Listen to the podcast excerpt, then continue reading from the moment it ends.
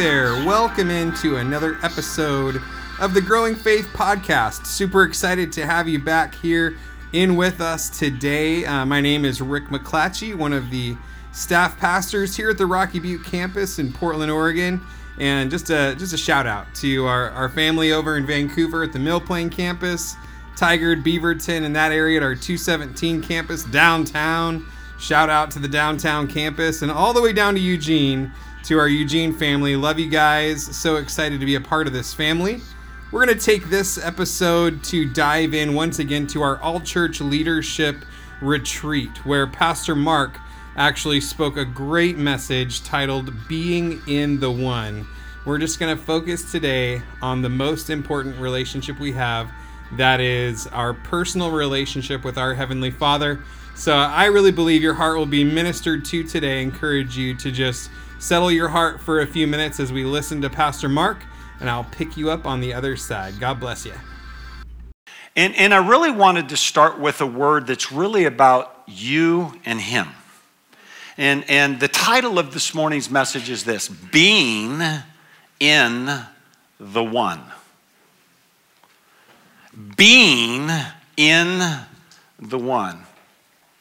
And I want to put this on the screen, just kind of the big thought for this whole week. It's this is that Jesus is our example for the journey that God's mapped out for us to become all that He's created us to be.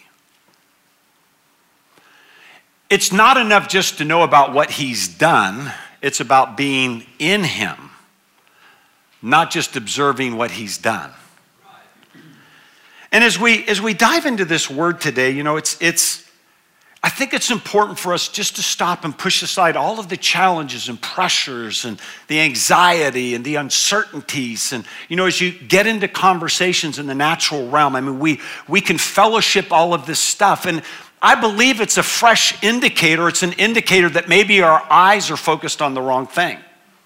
That maybe every time that we're feeling discouragement or depression or anxiety or uncertainty or fatigue, whatever you want to put in that box, I think it's an indicator that we've lost sight of who we are in Him and we begin to look to ourselves and our own natural talents and abilities and gifts and strengths to somehow help us through that particular situation.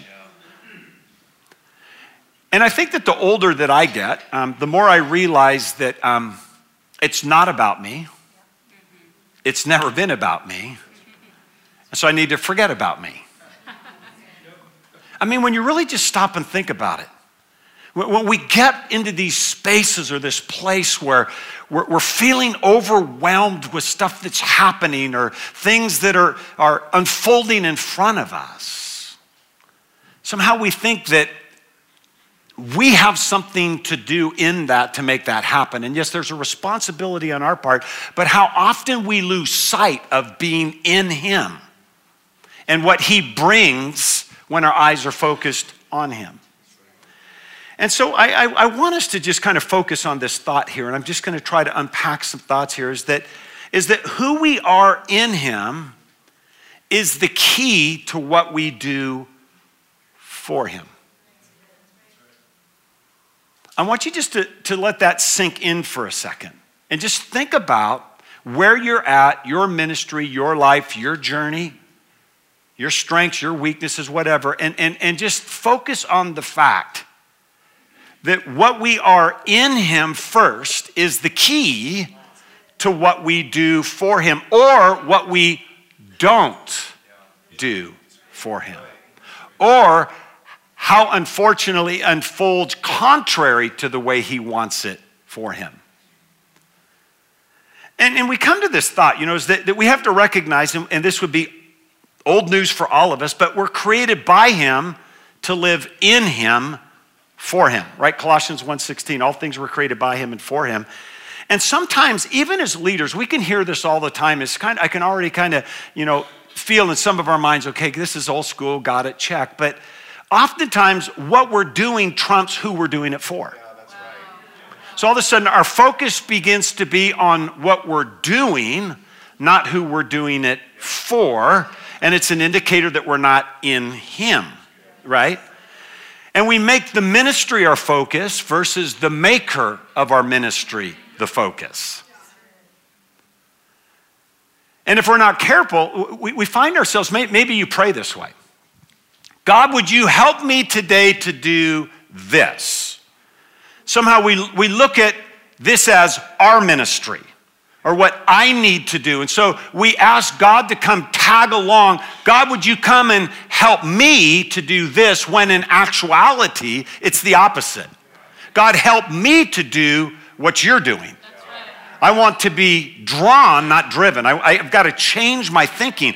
And oftentimes in our westernized culture, we get this performance minded set or, or, mindset when it comes to the things that we do. And it's no wonder that we feel the tension and the, the fatigue and the weakness and the insecurities and the fears and all of those things that come our way. It's because we forget to look at the way that it's supposed to be. And here's the good news is that, that Jesus knew that you and I would live that way. Because he knew that we were extremely human. And it's pretty cool because as you look at the Word of God today, you, you, you begin to recognize that there are countless examples where Jesus tries to help his disciples, not so that we can look at it just from a historical context, but realize we're those guys in that story and we do the same things as those guys in the story, right? And so, so I want to look at this portion of scripture, and I'm going to ask you just to turn into your Bibles to John chapter 15. John chapter 15. And I want to just kind of unpack this chapter a little bit because I think it's a profound life impacting chapter. And verses four and five, which is kind of the focal point of where I want to go today, Jesus is telling his disciples this. He says, Abide in me, and I in you. And as the branch cannot bear fruit by itself unless it abides in the vine, neither can you unless you abide in me. I am the vine, you're the branches. Whoever abides in me and I in him, he it is that bears much fruit. For apart from me, you can do nothing. And it's interesting as you just kind of look at the backdrop of this particular scripture and, and, and really what's unfolding as Jesus is communicating this particular scripture, the context of it, you know. It's literally hours before he's going to be arrested, he's going to be prosecuted, He's going to go to the cross. He's going to die one of the most horrific deaths that a human being, God in the flesh, obviously could ever potentially die. And, and as you look at this particular story, and again, as, as the day is unfolding hours before, Jesus, you know, it starts with him in the upper room and he's with his 12 disciples and they're sitting around a table and it starts with this idea of communion. And, everybody's sitting around on pillows and you can almost sense or smell, you know, the lamb and the, the onions and the fresh baked bread and they're sitting around. It's this real cool setting and the wind's blowing and Jesus is there. It's this intimate moment with Jesus. They have no context to what's ahead of them or what's ahead of Jesus.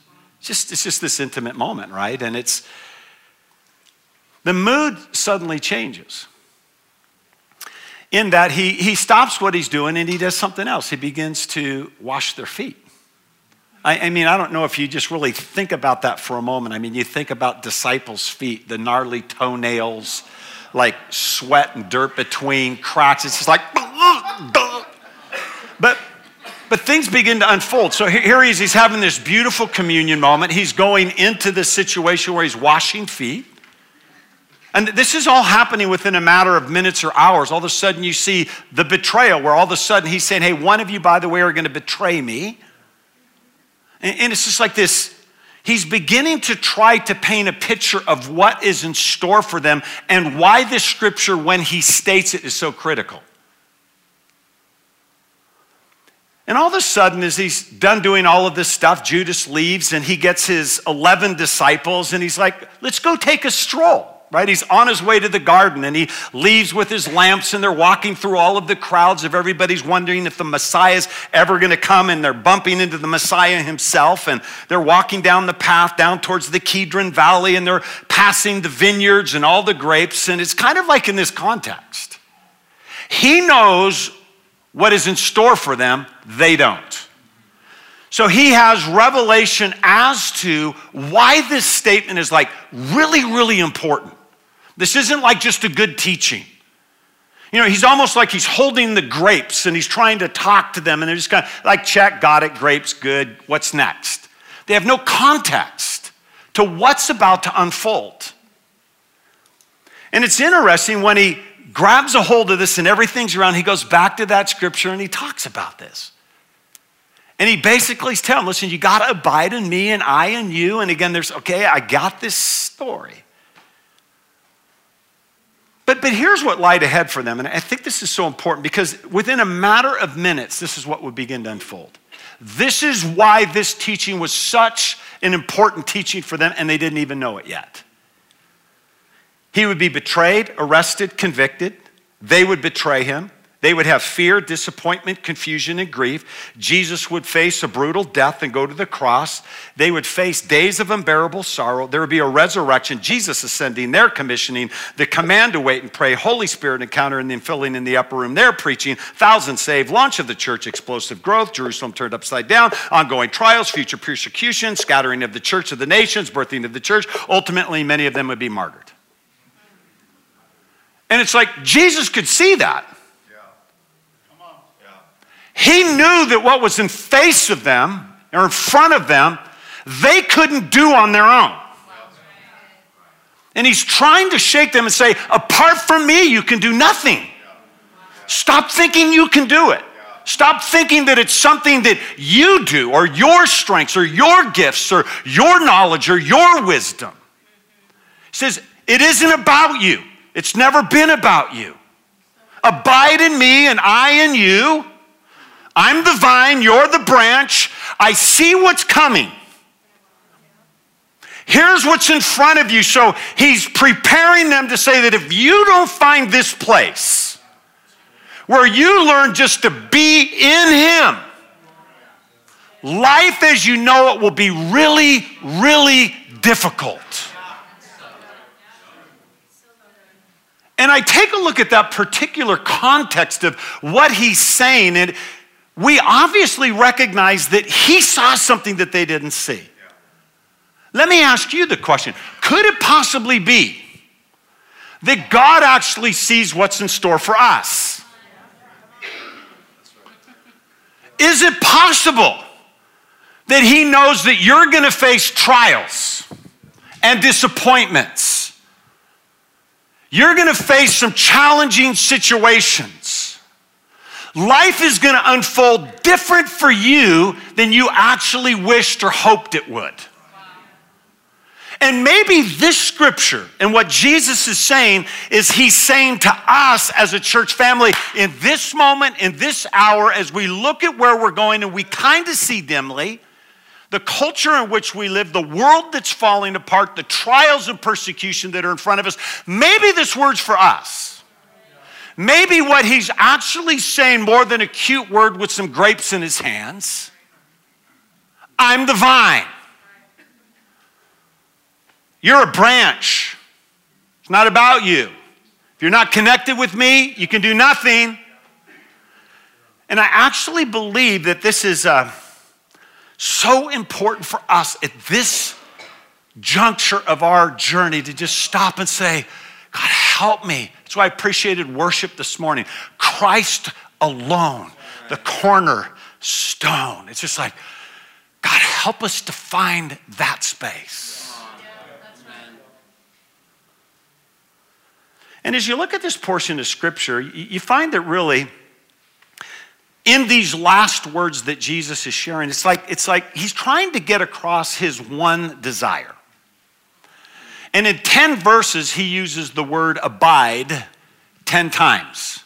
How many would call that biblical pattern? It's just like, Hello, McFly. It's like, how many times do I got to use this word in this particular few phrases to help you understand, like, this is a really, really big deal. What you're gonna face in a moment, you better get this. We're gonna talk about branches and vines and all of the different symbology that we're gonna bring up, but let's go back to this thought 10 times. Abide, abide, abide, abide, abide, abide, abide, abide, abide, abide. That's what he's trying to do.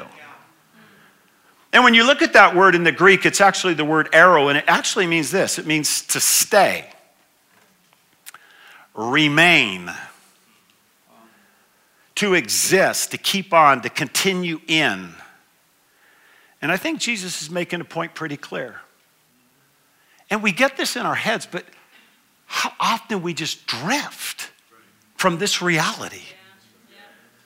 I mean, I, I I'm starting to be like one of the old guys, and I still find myself at 58 years old just going, man, I just, I just got to get back to my knees, my face, and just stop because I've drifted from being in Him. And, and abide, you got to catch this point because I think this is what Jesus is trying to communicate. Abiding in Christ is not something we do, it is who we are. It's not, it's not a performance thing. It's not like an action item. You know, Luke says it best in Acts 17, I believe it's Acts 17, where he says, In him we live and move and have our being. It's like there's nothing I can do to make me an Estes. I was born that way. It's not an action, it's a position. It's the same thing about being in Christ. You were born again in Christ. And we've got to find our place in Him and recognize that it's in Christ that we are able to have everything that we need in Him. You know, the Apostle Paul himself, you know, 160 times in all of his epistles, he it says, in Christ, be in Christ, be in Him, Christ in you, you're in Christ, be in the Lord. 160 times. This whole idea about being in Him.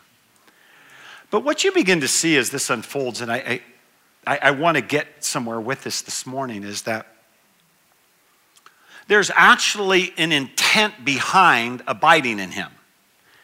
In other words, it's critically important that we're in Him, but there's also a purpose for being in Him. Because He brings up this idea about fruit. And He's tying fruit to abiding.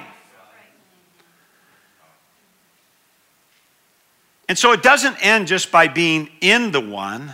He's also saying that there should be some kind of outflow of fruit from being in the one.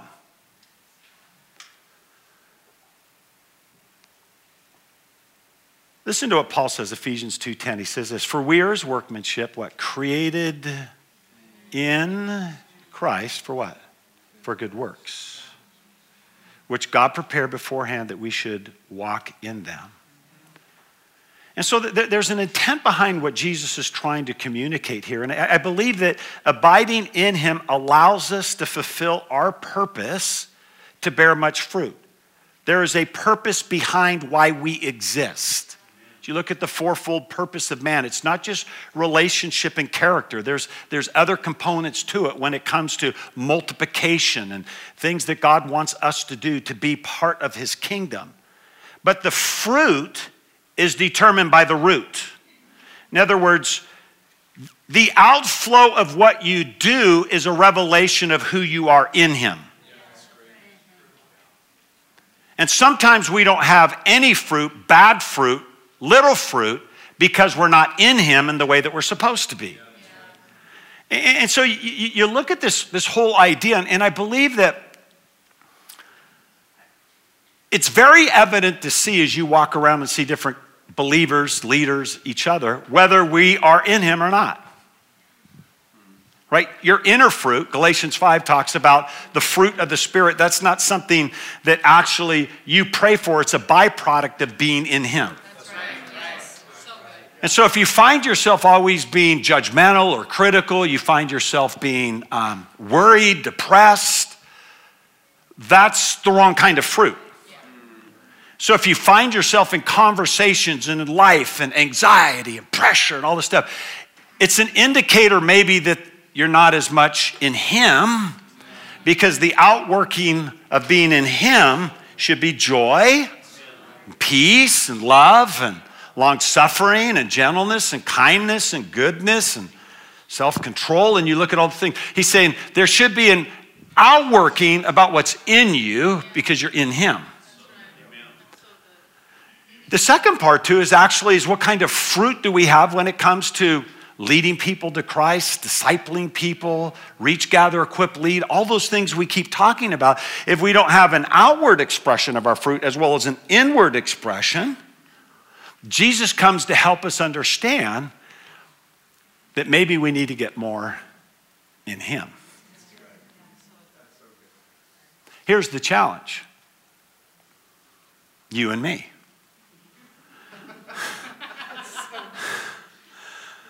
I mean, it's pretty simple. It's, it's, it's like you go back to the story. I mean, Jesus is, is talking to these 12 knuckleheads, excuse me, 11 knuckleheads. You know, they just kind of got, you just look at their journey about all, having it all figured out and who am I going to sit next to in heaven and all the stuff that they're positioning and jockeying for and their attitudes and their zeal. And it's like, he goes, You're the problem. It's you. I, I love, I love that song by, um, I think it's Switchfoot it's called I Made a Mess of Me. You ever heard that song? I made a mess of me. I got to reverse this tragedy. I want to live the rest of my life alive. He's talking about this, that, man, I just, I'm the problem. I am my own disease, is what the song says. I am my own disease. That's this whole song about just, you know, that, that oftentimes we get in the way. It's a cool song. You should listen to it.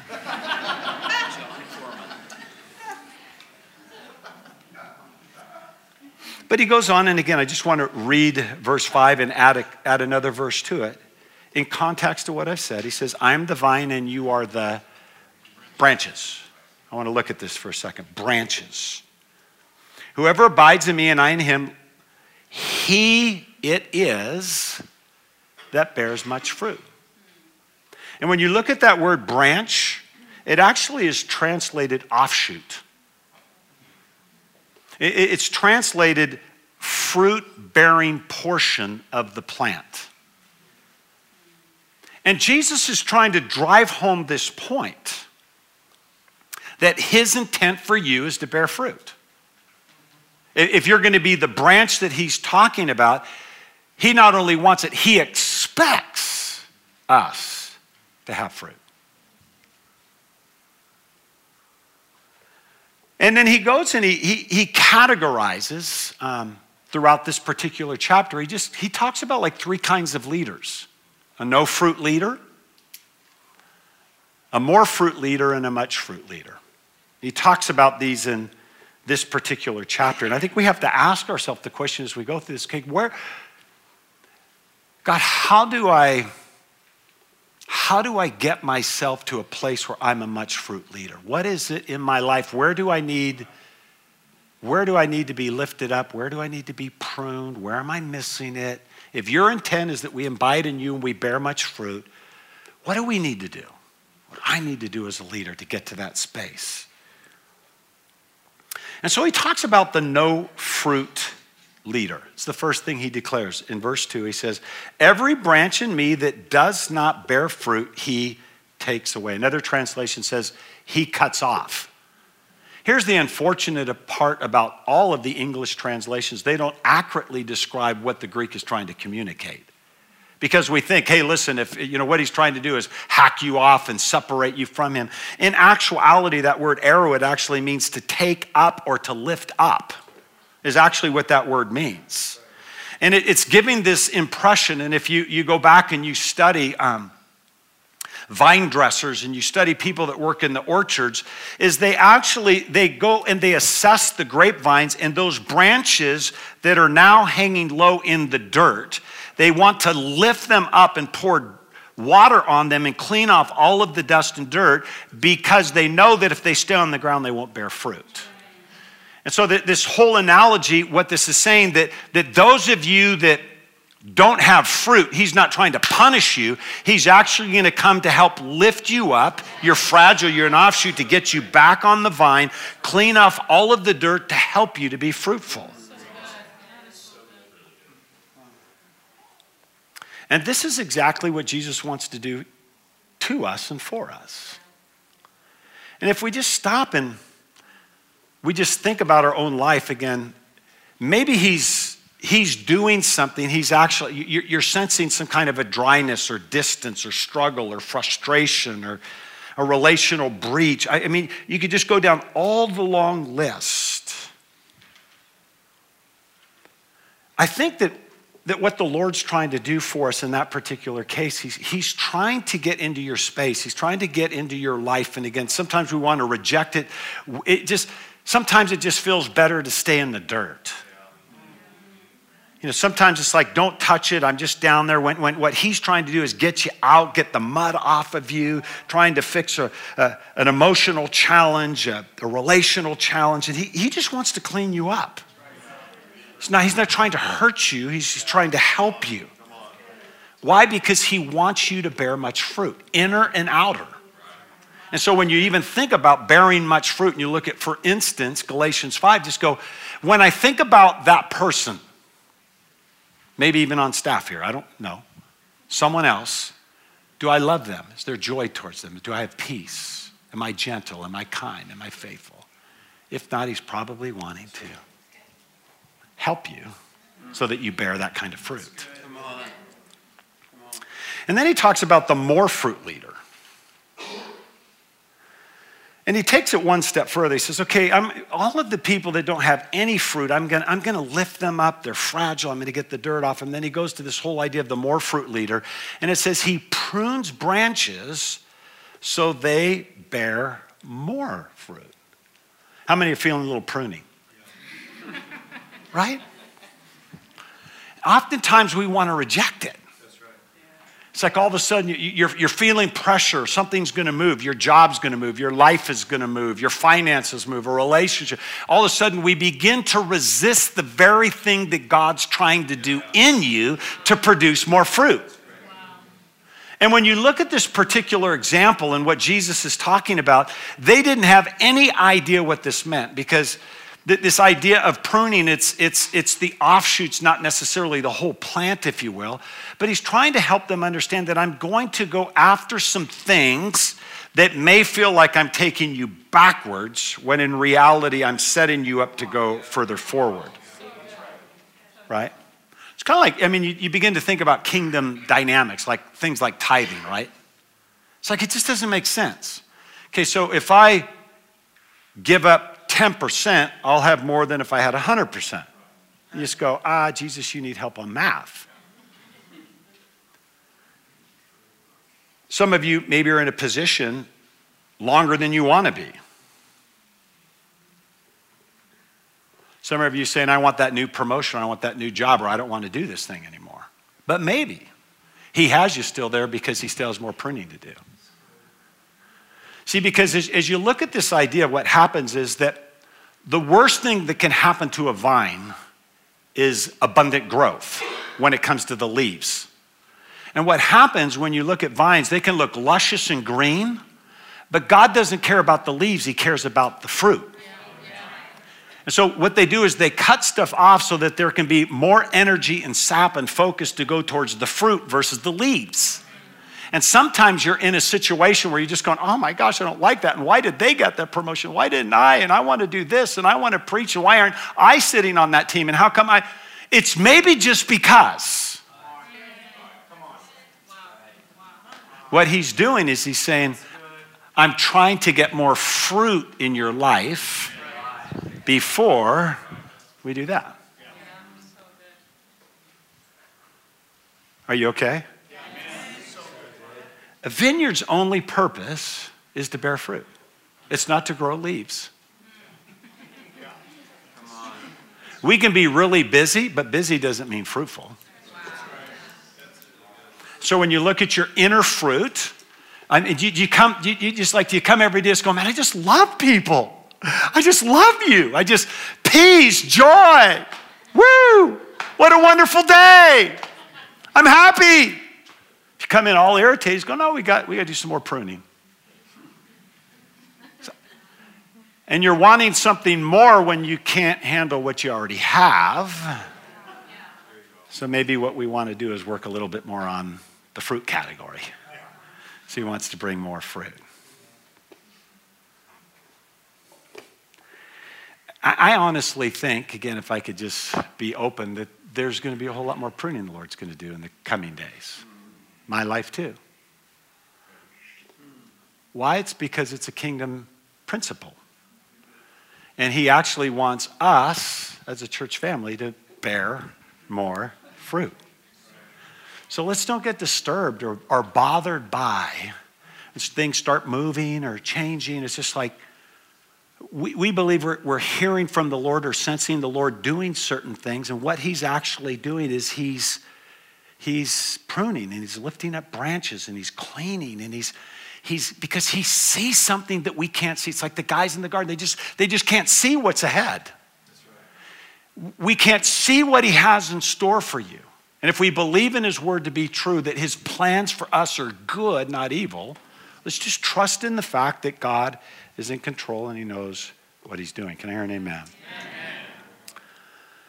So Jesus kind of comes to this thought about hey, really, as you abide in me and I in you, my desire is that you bear much fruit. He wants every one of us in this room, he wants our church to be a much fruit church. He wants you to be a much fruit leader, a much fruit network church, a much fruit missionary. That's his goal, that's his intent. John 15, 8 says this. He says, By this, in context to what we're talking about, by this, my Father is glorified. That you bear much fruit. Put your name there. That Becky bears much fruit. That Lisa bears much fruit. That Joy bears much fruit. That Danny bears much fruit. That Howard bears much fruit. This is how my Father's glorified. This is why you're here. When you abide in Him, this is my desire that you, put your name there, bear much fruit. And I want to put a diagram on here because um, it, it's kind of like we've got to understand that there's these, these two truths going on, and they're, they're actually supportive of each other and cyclical in nature. And that is, is that God wants us to abide in Him and the result of it is that we bear much fruit. And when we begin to slow down in bearing fruit, He wants us to abide more in Him that we might bear much fruit. And listen, who we are is much more important than what we do, but what we do reveals who we really are in Him. The two go hand in hand. It's not just about being in Him, it's about what you do as a result of that. And so, yes, it is important to be in Him, but what we do is revealed by who we are in Him. And I think that goes both from the inner and the outer. I mean, it's just like, you know, just you just you got to get to this place where we just understand that that as we move forward, the best thing that we could do is to find ourselves abiding in Him. And, and just to finish up this little, little session here, this section, I, I Jesus quickly rattles off some things here, and I'm, I'm, trying to put these into some practical things that you can take away because we hear all of this stuff, and is, is there some things that he was communicating to his disciples, knowing that he would leave, that they would be left with, that they could apply to their life? And so he, he rattles off a couple more things that really talk about how do we abide? How do we abide? The first thing he, he points out is this whole thing, and there's these six ways which is all right. Da, da, da, da. We'll go to them. Okay, good. Um, the first thing is this He says, You need to abide in my presence. John 15, 4, abide in me. This isn't a do thing, this is a B thing. This isn't the prayer part. This isn't about you asking God for something or God asking something of you. This is like just being with Him. My wife and I often on our days off, I'll say to her, she, she, I'll say, What do you want to do? She goes, I don't know. She goes, What do you want to do? I said, I don't care as long as I'm with you. I know that's cute, but what I mean is, I, it, I mean it this way. I love you, baby. Come on. It, here's, what I'm, here's what we say all the time I don't care if I'm fishing. I don't care if I'm climbing a tree, I'm going to the mall or a movie. As long as I'm with you, I'm happy. So it's not what I'm doing, it's who I'm with that makes the difference. And if we can look at our life and our world and our journey and everything that we do and just realize as you start the day, just, I just want to be with you. I'm going to go into this meeting. Be with me. I want to be with you. I'm going to get into a conversation. I just, like, I just want to be with him. I want to be in his presence. I want to live in him, by him, for him, for his glory.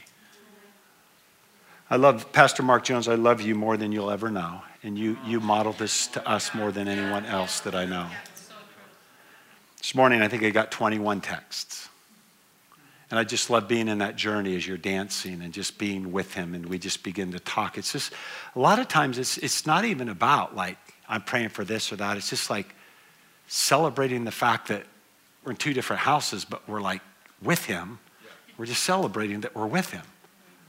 W O W exclamation point. Wow. We go, wow, wow, wow, wow. It's just like, wow, he's here. We're just, wow. Right? slow down and just be with Him. Wherever you're going, whatever meeting, whatever circumstance, say, God, just, just I want to be with you.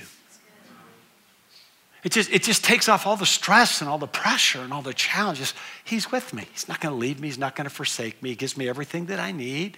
He's just here. He's my rear guard. He's my ever present help in time of need. I can cast my cares on him, and I'm in him. It's like relax, take a pill, just like be with, just like be with him. There's, there's, it's a, G, it's a Jesus pill. It's a Jesus pill. For those of you that, it's already coming up on the Twitter feed. Marc says take drugs, right? And just. So, so Jesus says this live in me. Chill out. Just be with me. He then says this Abide in my word. John 15, 7. If you abide in me, and then he adds this contingency, and my words abide in you. Uh, we don't have to go very deep into this one, but we know that when you ingest the word, you ingest Christ, the kingdom of God. His word is living. So, what happens is that we've got to see what the word says to help us to live the way that he wants us to live. And when we're aligned to his word, peace comes and joy comes, and all of those things come as a result of it. And maybe what we need to do is we need to get back a little bit more into the Word. I'd encourage you just go back and do a word. Uh, do look at the 160 times that you're supposed to be in Christ and just read those. Neil Anderson's book is a great book, Who I Am in Christ. Man, you talk about a great 31 day devotional. I mean, read that for a month, just who you are in Him. What does the Word say about that? Here's, here's the third thing abide in His love. As the Father has loved me, so I have loved you. And then he says this abide in my love. And God's for you. You know, we all went through freedom, and most of us have gone through the freedom thing, and we, we recognize that when we actually willfully step out and eat the fruit from the wrong tree, it produces the wrong result. But if we're able to stand obedient and recognize exactly who God is for us and that He loves you, nothing can separate you from God's love. He's always for you. He's always for you. He always loves you. He always has your best interest in mind. Deuteronomy 7 talks about you are his cherished personal treasure. It's like he loves you. Nothing can separate you from that. You get into just just stop and just go, man, like I feel loved. Again, I hate keep going back to my wife and I, but I mean, I feel like madly, un- my, my wife really loves me. That helps me as a husband and as a person. Like I really feel loved. And again, if you're struggling like with insecurity or fears or doubt, just, just get into his love. Yeah, yeah, right. She loves you. God, just love me right now. I just need your love. He goes, okay, shh.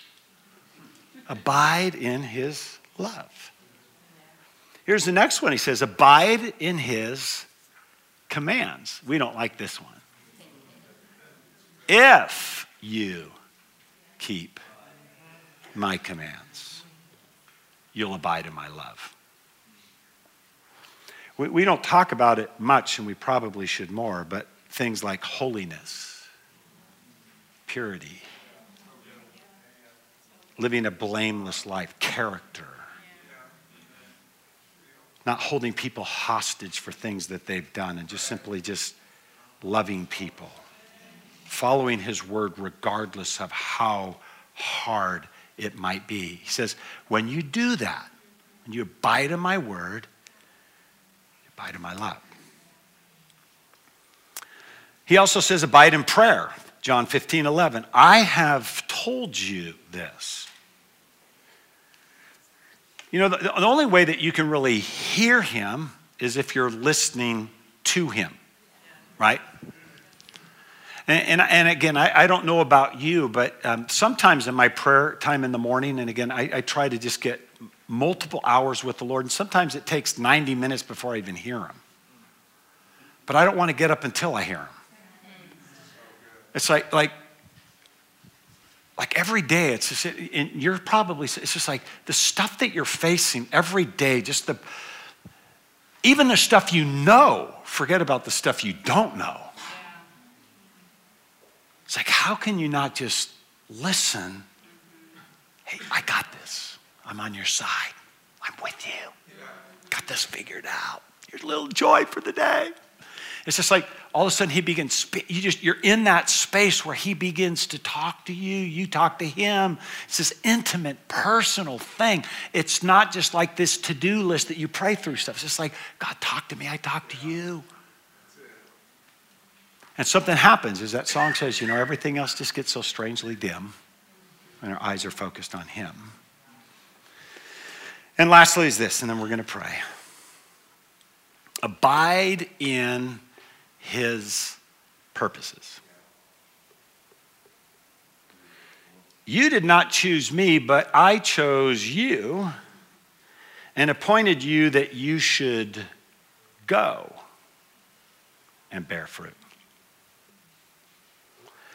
And I, I, think as you look at this scripture, and again, as it begins to transition to some other thoughts after this verse, but He's trying to just put an exclamation point on the fact that there's a purpose behind your abiding. He wants us to be fruitful, Genesis 1. I mean, the first word spoken, if you will, to mankind be fruitful and what? Multiply. From the very beginning all the way through, he's pretty concerned about us bearing fruit. Inward fruit, outward fruit, right? And everything that we're going to talk about over the next couple days about reaching, reaching for the one, caring for the one, worshiping the one, building for the one, becoming one. I mean, all of these topics that we're going to talk about, they're the purpose part, they're the fruit part of this first message. And we'll never accomplish any of that if we don't first get this. If we don't abide, we won't bear much fruit. I hear an amen.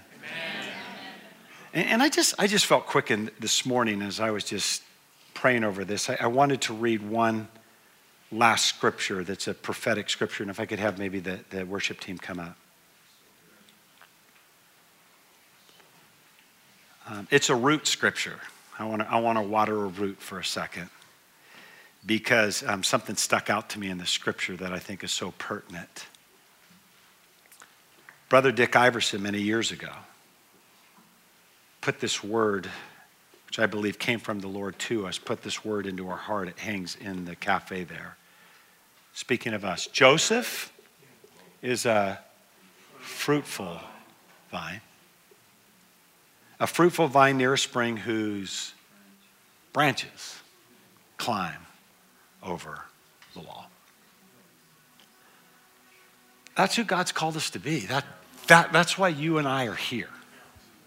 That's why God's brought us together. I mean, we're just a bunch of strange birds from different places and planets and life and experiences and circumstances and genders and age and ethnicity. And He put us all together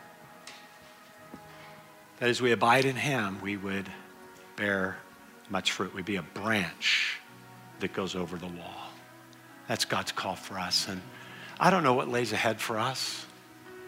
I think that God has some great things for us. I believe there's going to be tough times, not to be challenging times. But all of that's just because He's just wanting more fruit. He's just wanting to prune, He's wanting to clean, and we're going to feel all of those emotions. But reality is just like, it's okay, God, because I'm abiding in you. It's just okay. Just okay. So I want you to do something. I want you to stand to your feet.